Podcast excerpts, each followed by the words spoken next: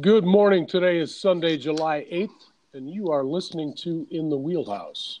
ITW is a weekly podcast on the Chicago Cubs and other ancillary topics. I'm Tom Hockney. And I'm Leo Fontana. This week on ITW, Tom and I talk about the teams we love to hate. We speculate on the developing MLB trade market, and Jose Bautista takes us down memory lane. And as always, we talk about the Chicago Cubs. But first, let's uh, I want to ask if you've been watching the World Cup.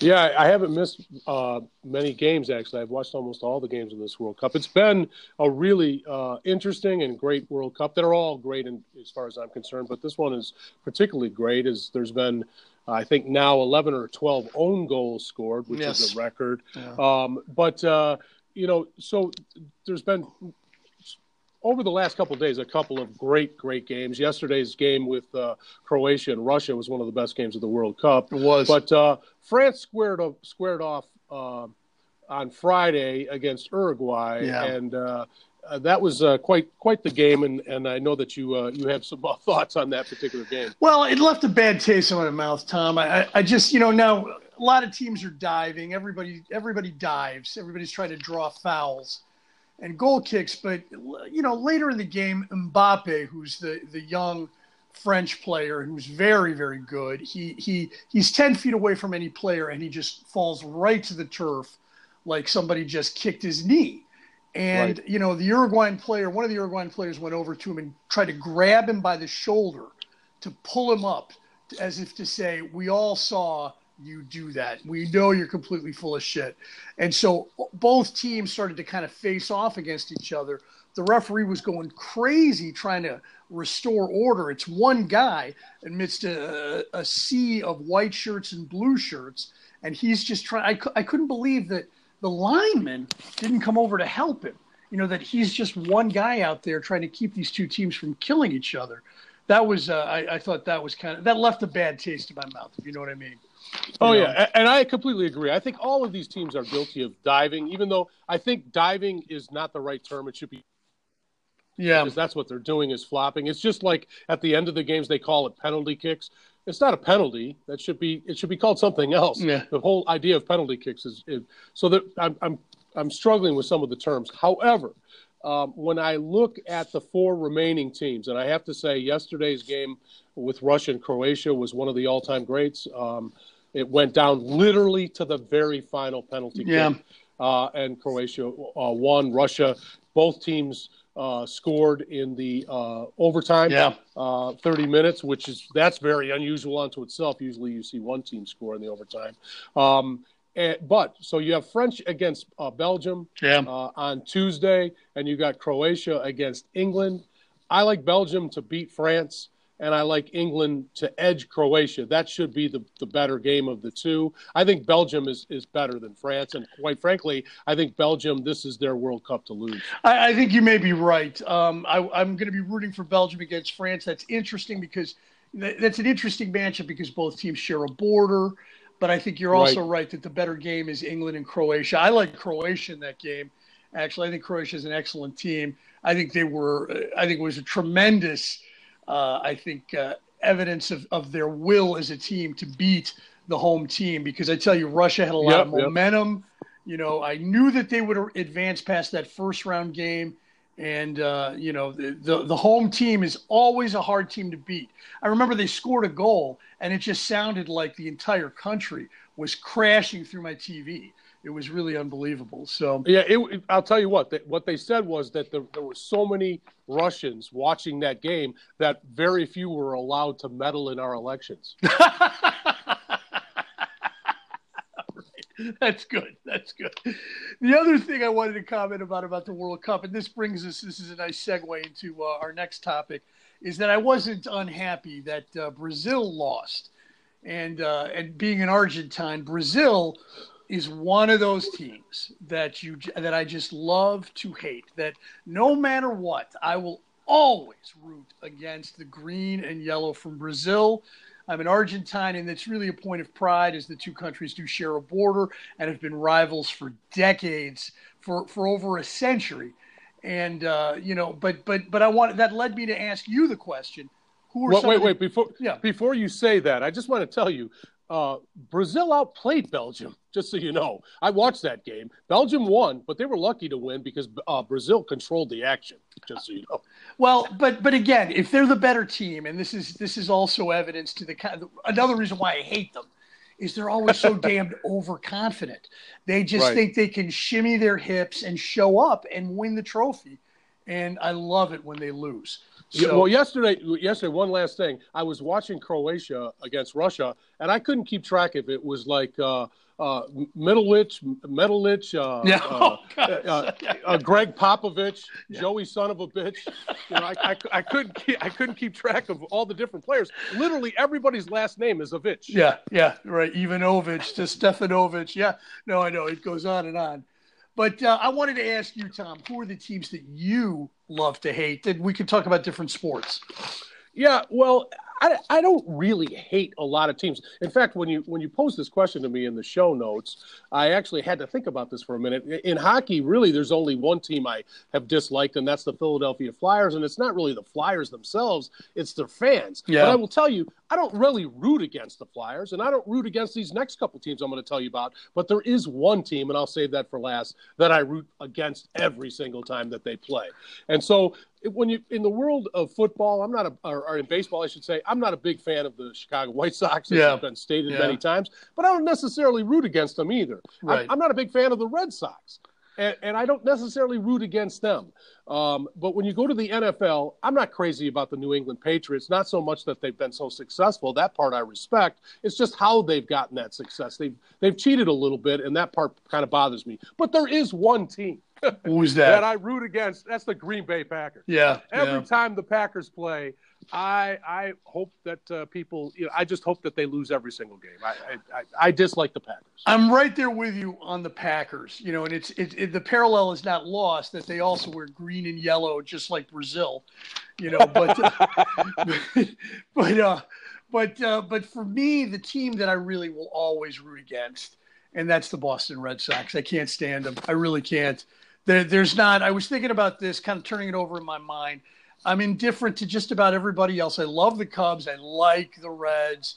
I, I absolutely cannot stand the Boston Red Sox, and it has to do with, and, and I'm sorry for those Boston Red Sox fans out there who are listening, you know, it has a lot to do with your fans and the arrogance Yeah. of the fan base. And uh, I don't know. I just, I'm done with it. And in that, in that division, I root for the Yankees, you know. I, I, I get that because they were one of the last teams to integrate. They've got a really sordid history when it comes to racism, Yes. and and their fa- and their fans are are are totally tied into that. So I, I get that, um, but I, if I, what I don't understand from you is that you throughout your life have been part Cincinnati Reds Yeah. fan, fa- part for a minute a Cardinal fan. I know you like the White Sox, but you really love the No, Cubs. the Cubs That's is really my, your, is my your go-to love. Team. Yeah, yeah. So you would think that it would be somebody that was an opponent of uh, either the Cardinals or even the You, Brewers. you would The think Brewers are- that. You would think that. But I admire the Cardinals and their history too much, and I know too many. I, I, I lived there. I have a kind of affinity for the Cardinals, and I admire. I, I admire what they've accomplished. You have to respect that, you know. And uh, some of the players I've seen play there, I really like. And you know, I'm not. I don't hate the Cardinals. I hate the Red Sox. And part of the Red Yeah. Sox hatred has to do with the fact that I had an unhappy love affair with a woman from Boston. She broke my heart. so that that So that tru- also so the truth comes the truth out. comes out exactly. so so let's get to what's happening around the league, and you know we're getting closer to the trade deadline of July 31st. The Mets, who started very well, are now completely awful, and they have a couple of pitchers that they may trade, Jacob De- Degrom and Noah Syndergaard, and they're looking to rob an organization. And uh, I I really don't see any National League team trading for those guys because the price is too high, especially not the Cubs. Well, I will just say this: uh, the most recent news is is that the the Mets are not looking to part with Syndergaard, which is incredible to me because Degrom is a better pitcher. Hmm. Degrom's win above replacement is is at 5.0. He's one of the one or two people or one or two players in the National League that has that distinction. And I'll tell you what, I'm a fan, and I always have been of if it's a known entity, Yeah. and I know we're going to talk about Machado in a minute here. If it's a known entity that you are great, I will take that over the unknown prospect any day of the week. And I know that that, that burned us as Cubs fans in the Chapman trade uh, mightily, and it may it may go down in the history books as one of the worst trades for the Cubs. Even though I will say we got a World Series out of it, so it makes it worthwhile. When you're talking about a Degrom or a Syndergaard, those are thoroughbred uh, horses, and and if you get a chance to get one of them, you take it every single every single time. I don't care what you're giving up. But what I think the Mets are doing is they're posturing right now.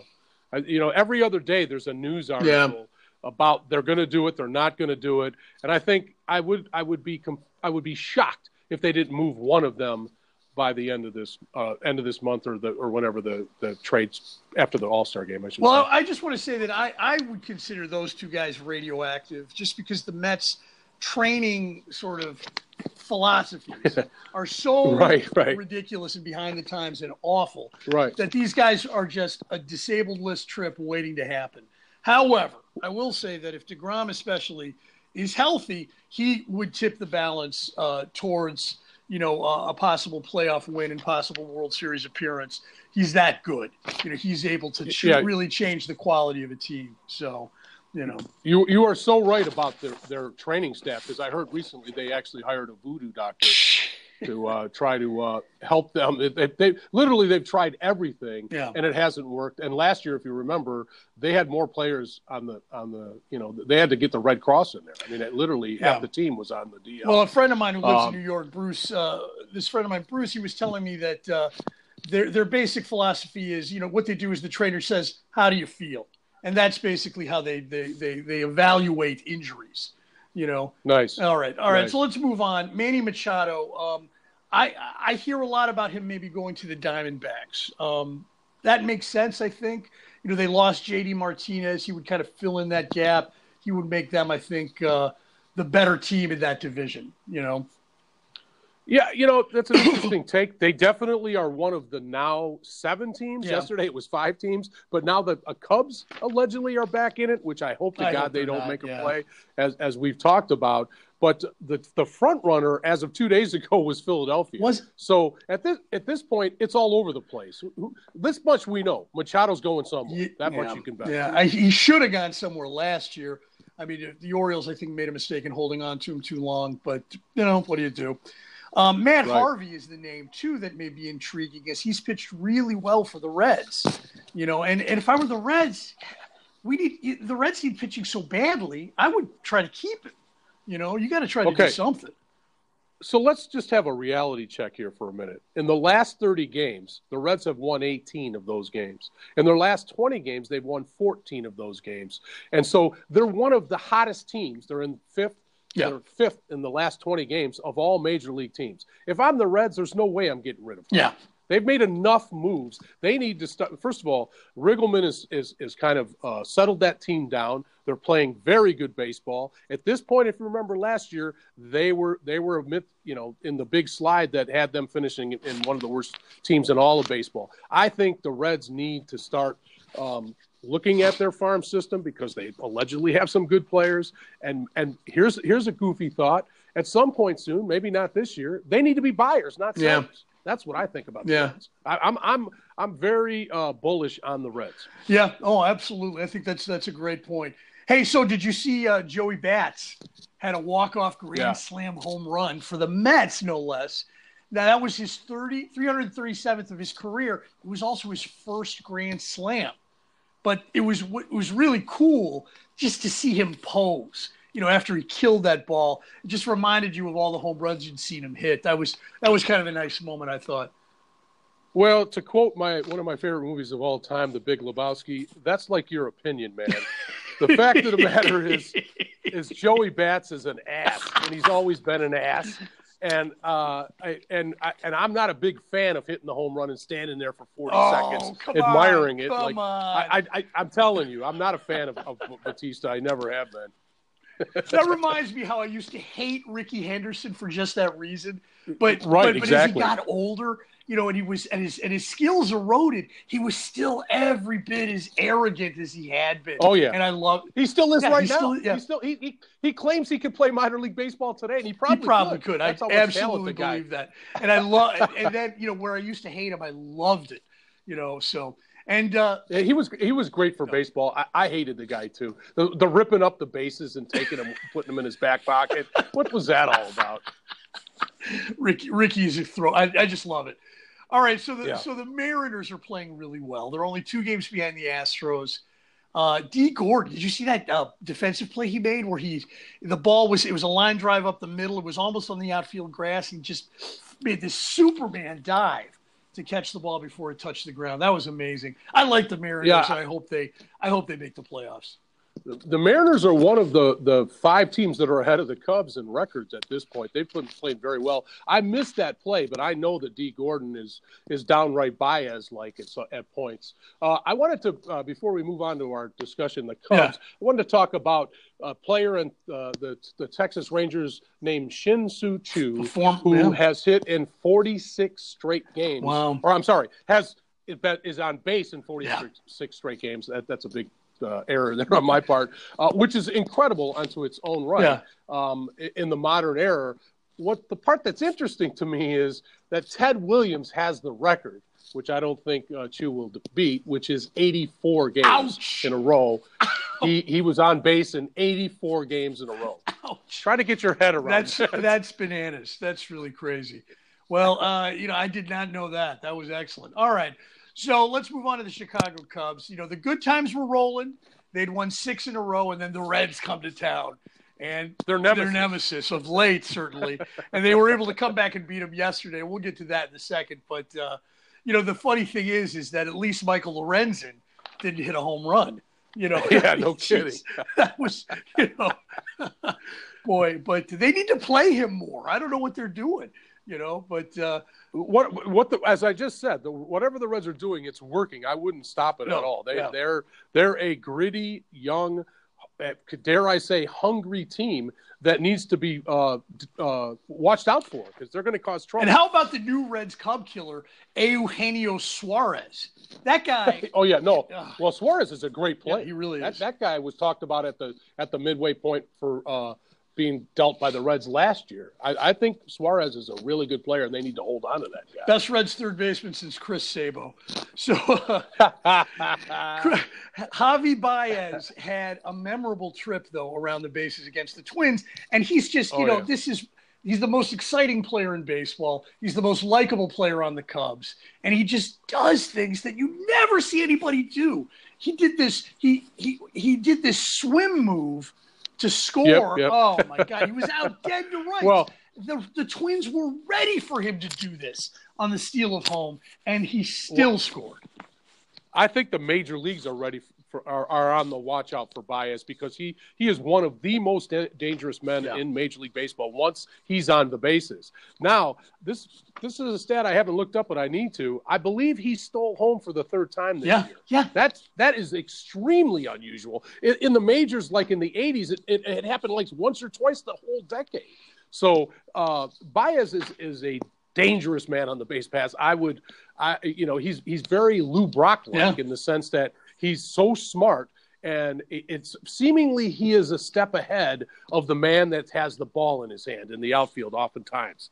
And so, and even some of the best arms in baseball, I've seen him where he's just completely hoodwinked them, where he stutter steps, stops, or, or he takes off. He takes a single into a triple. I mean, the guy is No. he, he's a dangerous, dangerous Cub. And and the worst part of all of this is the Cubs are going to have to pony up to keep that guy. I'm telling you right now, he's going to he's going to command a huge amount of money when he when he's doing. Well, he puts people also in the seats. You know what I mean? People want to see him. Yeah, Other yeah. your opponents hate him because he's so flashy.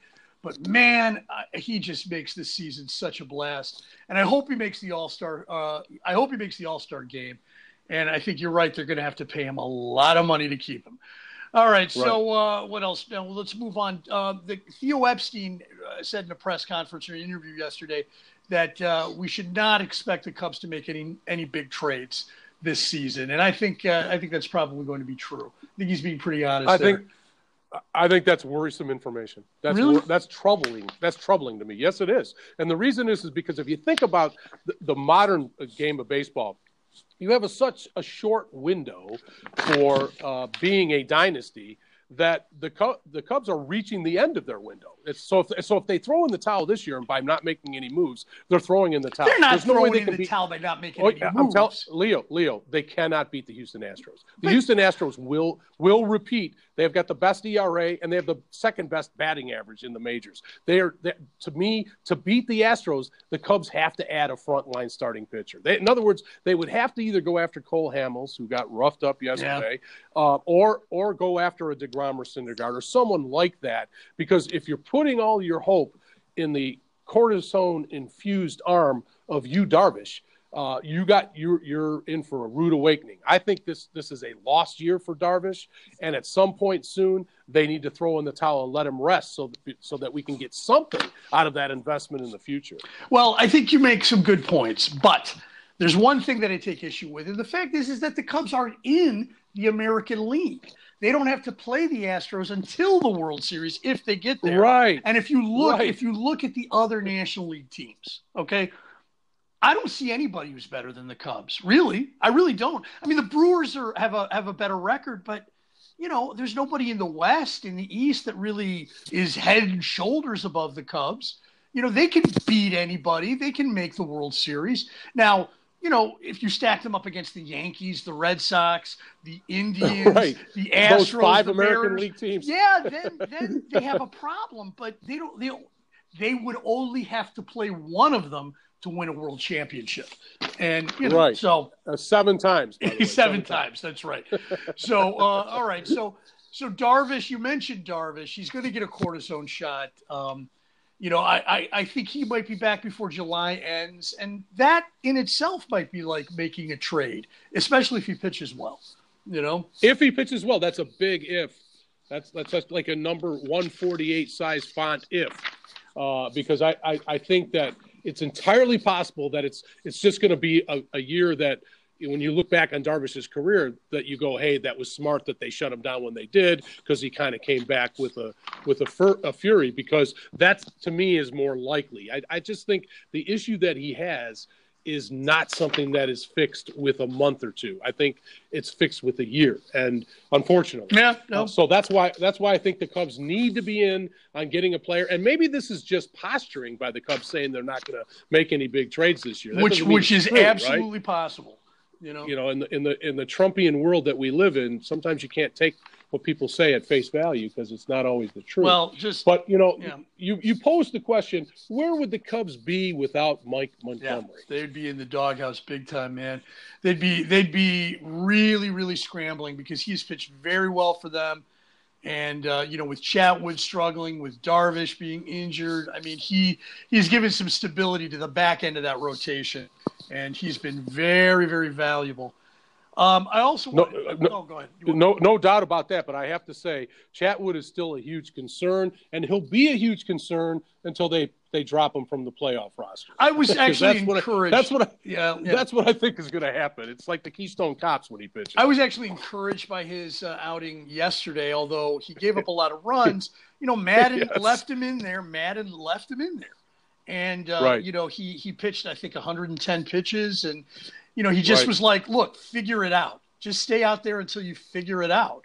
You know, and uh, I don't know. I thought there were some positive things. It wasn't at all a terrible out. So It reminds me when I was a kid when my parents would buy a loaf of bread and eventually it would get a little mold on it. and they would say, just, you know, cut the mold off and eat the rest of the bread because, you know, it's still kind of good. and then when I would eat the bread and I would be like, you know, this kind of tastes like moldy bread. And that's kind of the way I feel about Chatwood is that he, we paid a lot of money for that guy. They're trying to, and I think you're right. Maddon is trying to do everything he can to stretch yeah, uh, some type of value out of this guy because I think he is a flawed pitcher when it comes to his control. If he if he could ever not stop walking hitters, he would be a dominating pitcher. But uh, he's one of those guys that you know he's, he's got that Kevin Soche in him that he he can't he, he cannot get the ball over the plate at sometimes. It's inexplicable to me. No, you're right. You're right. And that and I want to skip ahead to this point because um, to this topic because that that kind of dovetails into the fact that a lot has been made about the bullpen being taxed, you know, this year for the Cubs, and and and that yeah, the starters yeah. haven't been going very deep into games. But I think the Cubs have done a good job of trying to mitigate that by bringing up a lot of guys from the minors. And I'm talking about your Randy Rosarios, your David Basses, your Luke Farrells. I mean, these are guys who weren't on the roster at the beginning of the season. And they've sort of replaced guys like Carl Edwards, who they've had on ice for a while, and other critical relievers have gotten a break while these guys have sort of soaked up those innings. And I think that that's been very good. You know, eh, you you are 100% right and we have to give credit where credit is due. I've been very down on Maddon at times of how he's used the bullpen, but the bullpen has saved the Cubs yeah, pitching staff this year. It has. Because their starters are are are sketchy to say the least. And I the, the one guy that really sticks out of that trio of players that you mentioned is Rosario. Yeah. That guy at times has got like a Montgomery like um, results, anyways. Meaning that he's kind of he's a shutdown kind of pitcher. So where would the Cubs be without that bullpen? That's without yeah. a doubt. I mean, they're they're uh, I think fifth in the major leagues in ERA, and it's because of that bullpen. Well, nobody had ever heard of these guys at the beginning of the year, and they've just really pitched some critical innings. All right, so moving on, Dexter Fowler, a former Cub. You know, uh, yeah. has been under the gun in St. Louis recently. He's on, I think, paternity leave right now, but his general manager John Mozeliak was really critical of his of his effort, you know, this season. And um, and then there was this comparison to Dexter Fowler to to Jason Heyward of the Sun Times as to which team had really benefited from the big free agent signing that had take that had taken the other's free agent. And uh, yeah. You know, I thought it was interesting that it looks like now that Heyward is playing really well, that the Cubs right. sort of made the right choice there they made the right choice, but they completely overpaid for Heyward. But as it as it's turning out, but an incredible defensive player. And uh, but let's just talk about Fowler. Yeah. Fowler, uh, you know, uh, Mozeliak has a hundred percent right to criticize Fowler. He's batting 171, and his win above replacements is a minus 1.3. That's that's that means that, that's really really bad. That means you don't play in the major league level yeah. when you have numbers like that. Yeah. And the, and this may be an aberration because the fact is Fowler's a career 263 hitter. He's not going to hit 300. However, last year he hit a career high 18 home runs. Yeah. So I think it's too early to throw the towel in on Fowler. Um, but I would agree that Fowler needs to, to, to smarten up and start playing better. He does. You know? He does. And uh, I don't know what it is. Maybe he's struggling with an injury, but uh, he has been awful. And it's been yep. a glaring. It's been a glaring weakness for the Cardinals this year. But uh, no let's talk. Oh, and let's talk about um, the Brewers a little bit, though, and how, and in relation to the Cubs. You know, they're they're looking great. They're getting great starting sure. pitching. So they, they really are. And but I will tell you, here's the deal on the Brewers. The Brewers are legitimate, and if they don't make a, a move for a starting pitcher at the halfway point, then it's it's it, if I was a Brewer fan, I would I would I would I'd stop following them. That's how bad. That's how critical this is. They are at a critical point, and they must make a move. And if they don't, they're idiots. And there's just no other way of saying it. They, no. Because they're matching the Cubs win for win. I mean, if you go back 30 games, 50 games, 20 games, 10 games, pick pick any stretch of time, they're they're you know winning six to seven out of every 10 games they play. All right, so let's wrap it up with the Cubs, and I'd like to move on to this week in baseball history, and I want to begin with two. Uh, two, two events that relate to uh, former Negro League players. And the first occurred on July 5th, 1947. Larry Doby makes his debut for the Cleveland Indians. And, uh, right. and then also on July 7th, 1948, Satchel Paige made his major league debut, debut also for the Indians. So I just want to sort of tip uh, tip my hat were I wearing one to those guys who I have a great deal of respect for for uh, breaking the color barrier, and also to the Indians who had the foresight to bring them in. These great players. Well, not not just that. let's just um, Doby was a great player, but Satchel Paige was one of the all-time greats. Paige, if, if he had played his entire career in the major leagues, would have probably won in excess of 450 yeah. games. No, you're right. And so, and I'm and I'm and I'm not exaggerating. He was that good. In fact, he was so good he won the Rookie of the Year that I, I believe at age 45. Yeah. Uh, at, at some number like like he he was the rookie of the year. he the was year. six and one. I don't know if he won the rookie of the year, but he was six and one. And and Veeck, who owned the team, Bill Veeck, c- campaigned for for him to be rookie of the year. He would send I th- notes to the commissioner, but thought, I'll look, we'll look that up for next week. Yeah, but but what I'm saying is Paige needs to be um, uh, spotlighted in the sense that back in the old barnstorming days, the major league hitters that would play against Paige could not hit no. him. They could not. Paige had an incredible fastball and he had an incredible arm that that hardly ever had any problems. There was never kind of mechanical issues where he had to go into the shop uh, for uh, overhauls. Like he he had a he had a guy, he had a Walter Johnson Cy Young kind of arm, which which you know today you don't ever see pitchers throw the amount of innings uh, or complete games or any of the stuff that those pitchers did back then. It's it's actually remarkable. It really is, and, and it's a great. It's one of the great sins of this country and this institution that he never got a chance to play. All right, but he is a, he is a Hall of Famer, yes, legitimately. Oh, absolutely, anyway, so. absolutely. All right, July fourth. Uh, this is uh, this is 1980. Nolan Ryan strikes out Cesar Geronimo at Riverfront Stadium to get his 3,000th strikeout. But right. six years wow. previously, Geronimo was also Bob Gibson's 3,000th strikeout victim, which I thought was kind of cool. That well, Ger- Geronimo, as I remember, was was a, a really great uh, fielder, yes. as I as I recall, um, was a lot of people's strikeouts. he had actually a couple but, of good but, years offensively, but it's interesting that he was the three thousandth strikeout victim for both of those great pitchers. You know, you know, and, and Nolan Ryan at the time wasn't even halfway done with his I know, career. I, know, I mean, I know, that that He's still going to pitch another 15 years. I mean, come on. Yeah, so, yeah exactly. All right, so this one I, I, I did for you. In 1988, on July 5th, Juan Gonzalez becomes the second player in Major League history to go over the 100 RBI mark before the All Star game. Who was the first? That's why I wanted to ask you. Who was the first player to, to have 100 that, RBIs a, before the All Star break? I'm going to say Hank. You're absolutely right. You are absolutely right. 1935, he finishes the year with 170 runs batted in in a 148 game right. season. That's crazy. And but Gar- but Gehrig Gehrig had the record though, right? Didn't he? Uh, Gehrig had the no. Hack Wilson has the record of 100. Oh, Hack Wilson. Yeah, but uh, but the one last one, and I, I, you've heard about this, and Tom Browning was at Wrigley Field the other oh, day, yeah. the former Reds left-handed pitcher. Oh yeah. And this is For the week that he was on the rooftop at a Reds uh, Cubs game at Wrigley Field.